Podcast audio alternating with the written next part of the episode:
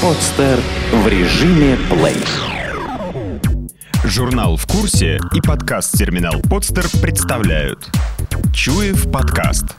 Авторская программа Александра Чуева. Привет, я Александр Чуев. В этом выпуске мы с моими гостями обсуждаем, какой будет форма государственного хозяйства в ближайшем будущем, а также как изменится роль политиков и бизнесменов. Участники беседы – политический аналитик Анатолий Вассерман, мы связались с ним по скайпу, и чуть позже к нам присоединится известный петербургский экономист Михаил Величко. Анатолий, здравствуйте. Здравствуйте. В одном из интервью вы сказали, что функция распределения ресурсов э, скоро будет возложена на машины, а не на политиков. И вот интересует, да. за, зачем это нужно и как тогда изменится наше общество? Понятно. Ну, э, для начала немного математической теории. А именно математическая сущность задачи планирования – исследовано довольно давно. По сути, э, еще в 20-е годы э, началось это исследование. Э, сейчас уже совершенно ясно, что задача эта с математической точки зрения представляет собой всего лишь решение систем линейных уравнений – это довольно просто, но, к сожалению, очень громоздко. Известно, что общее количество арифметических действий, необходимое для решения такой задачи, э, довольно быстро растет с ростом числа самих уравнений. И вот э, известно и доказано, что для планирования э, в масштабах целого государства, когда общее число названий э, производимых изделий э, измеряется десятками миллионов, э, просто не хватает вычислительных ресурсов, и решение Э, такой задачи, то есть составление плана для хозяйства в целом, э, требует совершенно несуразного времени. В частности, еще э, в середине 90-х, когда я впервые занялся этими исследованиями, планирование занимало э, э, могло бы занять при тогдашних компьютеров порядка миллиарда лет. Сейчас решить эту задачу можно примерно за тысячелетие, что тоже, конечно же, совершенно несуразно долго. Но уже буквально э, к концу нынешнего десятилетия Э, составление полного, точного, оптимального плана будет занимать э, менее суток для всего мира. То есть, э, поскольку большая скорость планирования реально в экономике не нужна, можно исходить э, из того, что к этому моменту все э, производство станет управляемым из единого центра. При этом известно также, тоже с очень давних времен, что планирование из единого центра, если удастся довести эту задачу до конца, даст эффективность производства в несколько раз большую, чем децентрализованное планирование, которое мы обычно называем рыночной экономикой. Э, прирост производства будет обеспечен, во-первых, благодаря отсутствию потерь, так сказать, на стыках звеньев э, технологических цепочек. Во-вторых, благодаря тому, что э, исчезнет понятие платежеспособный спрос – то есть э, любой спрос обоснованный с точки зрения общества, будет, э, так сказать, прямым указанием для производства. Э, сейчас, скажем, э, врачи в значительной части мира лечат не всех, кто болен, а только тех, кто может заплатить за лечение. Э, хорошо это или плохо с моральной точки зрения – отдельный вопрос. Но во всяком случае это означает, что врачебное сообщество в целом делает меньше, чем могло бы сделать. И нечто подобное в других э, звеньях хозяйственных механизмов тоже происходит. Вот. Так вот, сейчас э, эта э, проблема исчезнет. Грубо говоря, все, что э, может быть сделано, будет сделано. И таким образом суммарно э, производительность человеческая многократно выросла. А то, что э, выгодно в экономическом отношении, то, что ведет к росту э, производства, рано или поздно пробивает себе дорогу.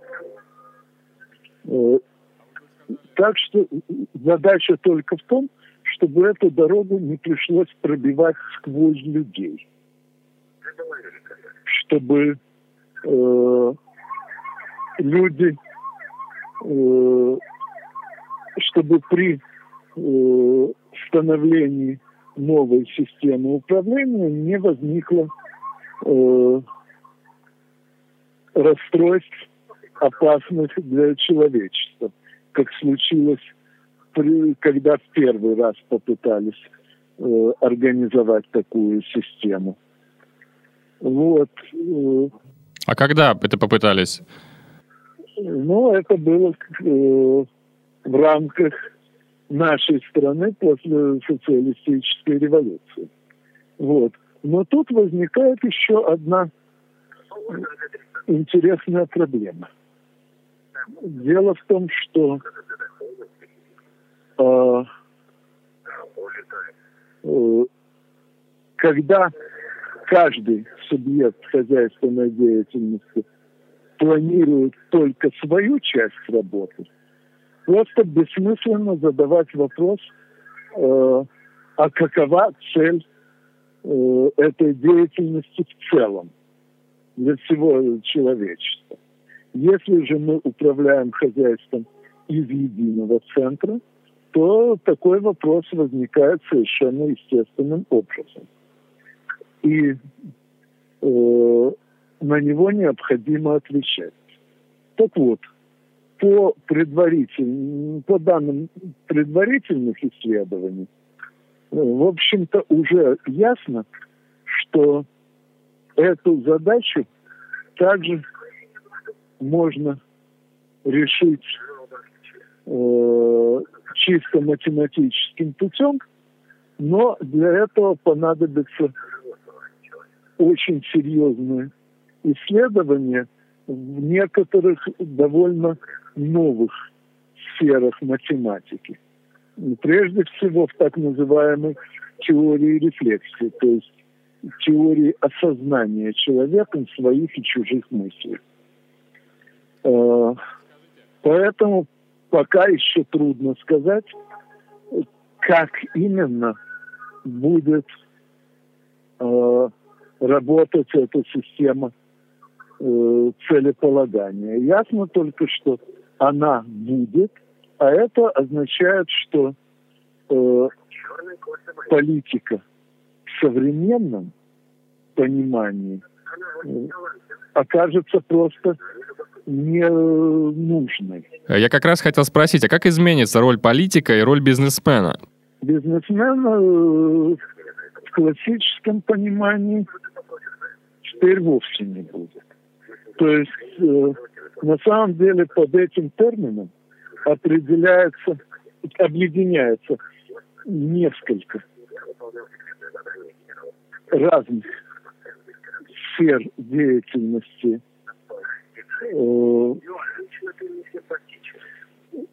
и разные бизнесмены выполняют эти роли в разной степени.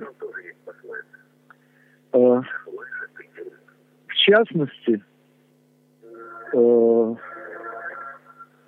люди, э, занимающиеся бизнесом просто ради того, чтобы поднять собственное благосостояние, при переходе к новому обществу получат, грубо говоря, гарантии того, что это благосостояние сохранится, э, что они не понесут убытков, что им будет гарантирована и впредь не худшая жизнь, чем та, к которой они уже привыкли. Люди, занимающиеся бизнесом ради, ради создания э, э, чего-то нового и, э, так сказать, для появления своих есть для появления своих творческих порывов, получат э, возможность реализовать свои идеи э, значительно быстрее, чем это возможно при нынешнем э, при нынешней системе хозяйствования. Вот. Э, и так далее. Во всяком случае, э, роли бизнесмена в нынешнем понимании, когда все эти многочисленные задачи объединены и воспринимаются и воспринимаются как единое целое. Этого, по-видимому, больше уже не будет. Вот. Э, что же касается роли политика, с ней, пожалуй, еще интереснее. Э, дело в том, что сейчас э, задача политиков в первую очередь как раз э, выработка целей для общества в целом и для производства в частности. Если эта задача автоматизируется, то, естественно, и политика э, в нынешнем понимании исчезает. И это значит, что появятся новые задачи политики и новые, э, новые э, роли политиков. Каковы они будут, я, к сожалению, не берусь предсказать. Единственное, в чем я совершенно уверен – что это люди достаточно, э, в целом достаточно активные, достаточно творчески мыслящие, чтобы э, они нашли себе новые задачи. Вы сказали, что э, у э, бизнесменов сохранится уровень благосостояния. Это относится и к лидерам финансовых рейтингов, ну, к олигархам. Относится это? Да, к ним это тоже относится. Откупиться, грубо говоря, от олигархов значительно проще, чем затевать с ними войну. Собственно, это предлагал еще Маркс в 1862 году. Э, ну, тогда это не исполнилось, так сказать, по техническим причинам, но в принципе это вполне осуществимый вариант действий, и я думаю, что э, к нему вполне можно будет прибегнуть. Э, в любом случае, в любом случае худой мир лучше доброй ссоры, и если появляется возможность э, мирно решить конфликты, то этой возможностью надо пользоваться. Кстати, на всякий случай напомню тем, кто э, любит э, рассуждать об, э, о ликвидации э, классов как об истреблении людей, а таких любителей, к сожалению, сейчас развелось довольно много. Напомню, что э, согласно тому же Марксу, класс – это всего лишь роль в общественном разделении труда. Ну, строго говоря, Маркс определял класс э, только э, как роль по отношению к средствам производства, то есть кто какими средствами производства распоряжается и каким именно образом. Но, естественно, э, другие стороны общественного разделения труда тоже э, стоит учитывать э, при классовом анализе. Так вот, ликвидация класса – это на самом деле изменение общественной структуры таким образом, чтобы вот эта конкретная роль в разделении труда оказалась ненужной. Это совершенно не значит, что люди, ранее игравшие эту роль, должны каким-то образом пострадать. Они могут найти себе другие роли, но играть их с тем же успехом. Вот. И поэтому, э, если кто-то из олигархов сумел достичь своего положения не только благодаря доступу к, ко всяким чудесам вроде залоговых аукционов, а благодаря личным способностям, то ничего ему не помешает в дополнение к тем э, к тому благосостоянию, которое ему будет обеспечено э, как бывшему владельцу этих богатств, получить еще что-то дополнительное э, собственными усилиями. Ну а если он захочет просто э, сидеть отдыхать, так э, спасибо уже за то, что он не будет при этом мешать другим. В начале интервью вы говорили про исследования, в котором принимали участие в начале 90-х. А кто занимается этими разработками, по чьей инициативе и где они ведутся? Понятно. Этими разработками сейчас э, занимаюсь я и несколько моих знакомых. Инициатива сугубо личная. Работаем мы, так сказать, на общественных началах, то есть э, просто Э, поскольку эта тема интересует нас лично, э, мы э, время от времени обсуждаем различные ее аспекты. Но я все-таки очень надеюсь, что в обозримом будущем кто-то из тех, кого это может касаться, то есть как раз из тех людей, которые могут э, пострадать, если переход э, к новому виду управления произойдет со сбоями. Так вот, кто-то из этих людей может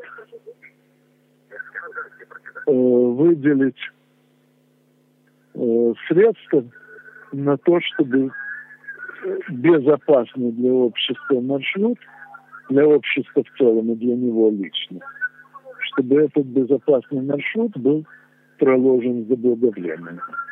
Вы чувствуете интерес к этим исследованиям, может быть, от представителей власти или там, от бизнесменов? С представителями власти я по этому поводу напрямую не общался. Э, Но мне известно, что несколько э, достаточно высокопоставленных представителей власти знакомились с моими статьями по этому поводу. Э, правда, эти сведения я получил совсем недавно, так что полагаю, что э, лучше подождать, пока что-то на эту тему э, прояснится, и пока эти представители власти смогут и захотят каким-то образом проявить свое знакомство с этой темой. По крайней мере, я очень надеюсь на то, что э, это знакомство принесет какие-то результаты. Не назовете фамилий? Нет, конечно. Угу. Я понял. Ладно, спасибо большое. Пожалуйста. До свидания. До свидания. К нам присоединился доцент кафедры социологии Аграрного университета Михаил Величко. Здравствуйте. Здравствуйте. Михаил, скажите, а вот э, то, что рассказал Анатолий Вассерман, а, это новая форма социализма, получается? Да нет, я бы сказал, что это интерпретации старой формы социализма. Почему я так думаю? Потому что если послушать Анатолия Александровича, то он уделил внимание именно вот балансовым моделям, причем линейным уравнениям. Вот. А реальность, она такова, что балансовые модели – это не только линейные уравнения, это еще много чего. Но это, тем не менее, разные разделы математики. И как считали многие выдающиеся математики-прикладники, математика – это мельница, в которую что засыпешь, то и получишь. То есть качество определяется не самой математикой, а интерпретацией объективной реальности через математические методы.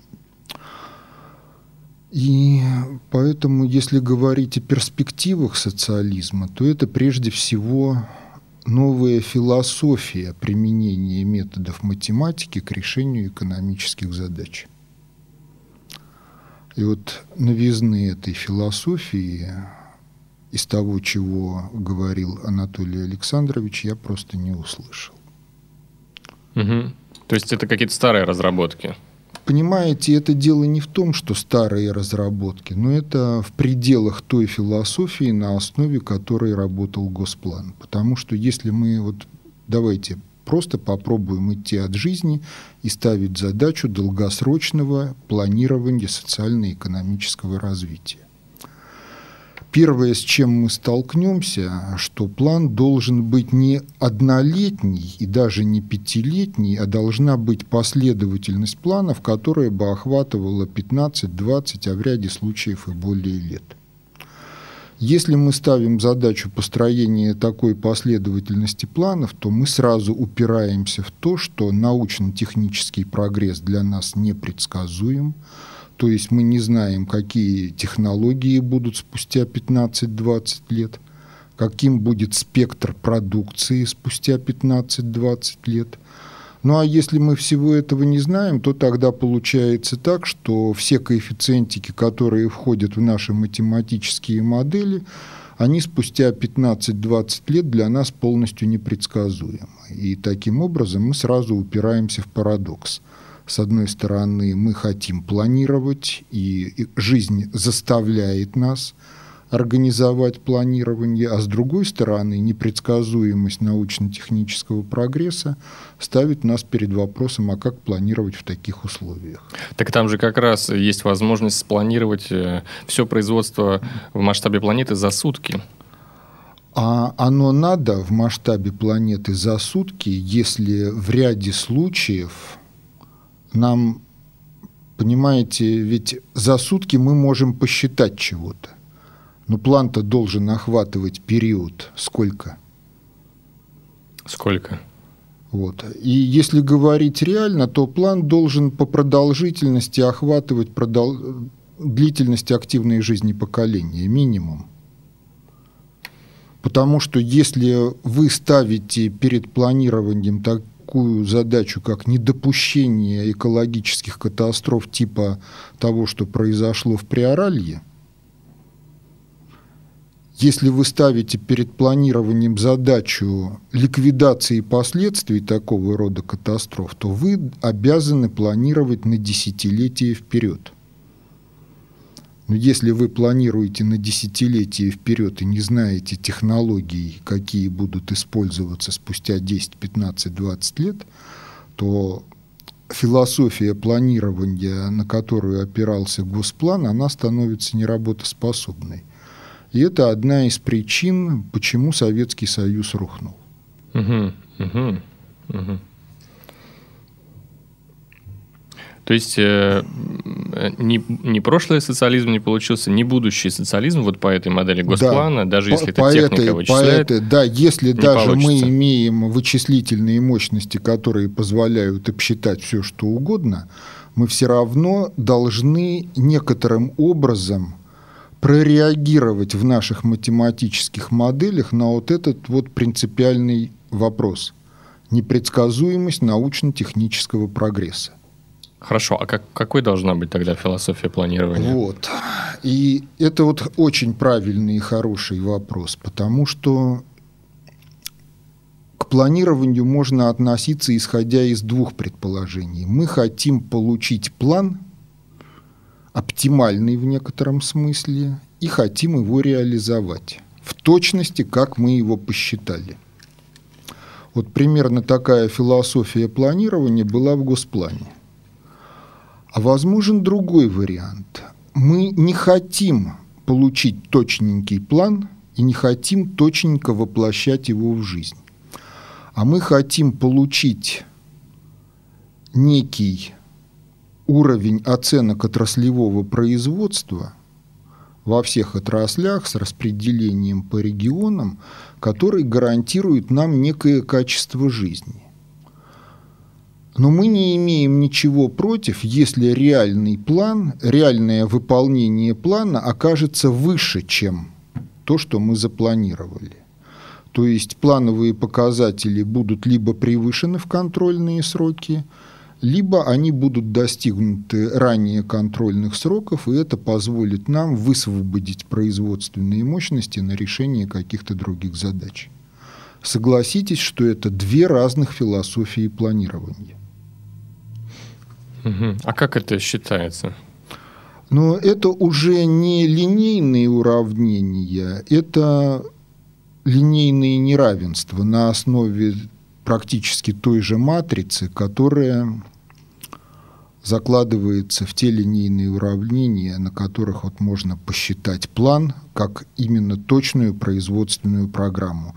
Кто чего производит, в каких объемах и кому передает. Угу. Вот. вот такой подход, который вот выражен во второй философии, что план должен задать уровни, ниже которых производство не должно опускаться.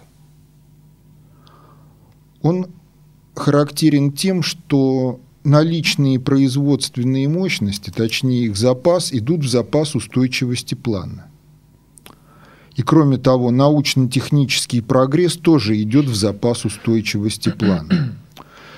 И это исключает такие ситуации, которые были в СССР, когда план должен был быть перенапряженным, и фактически это означало, что он не обладает никаким запасом устойчивости, если происходит срыв плана в какой-то одной отрасли, на каком-то одном предприятии, то через систему взаимно-отраслевых связей – которая есть вот в экономике, обусловлена технологиями, производственной кооперацией, это в состоянии развалить весь народно-хозяйственный план и сделать его невыполнимым.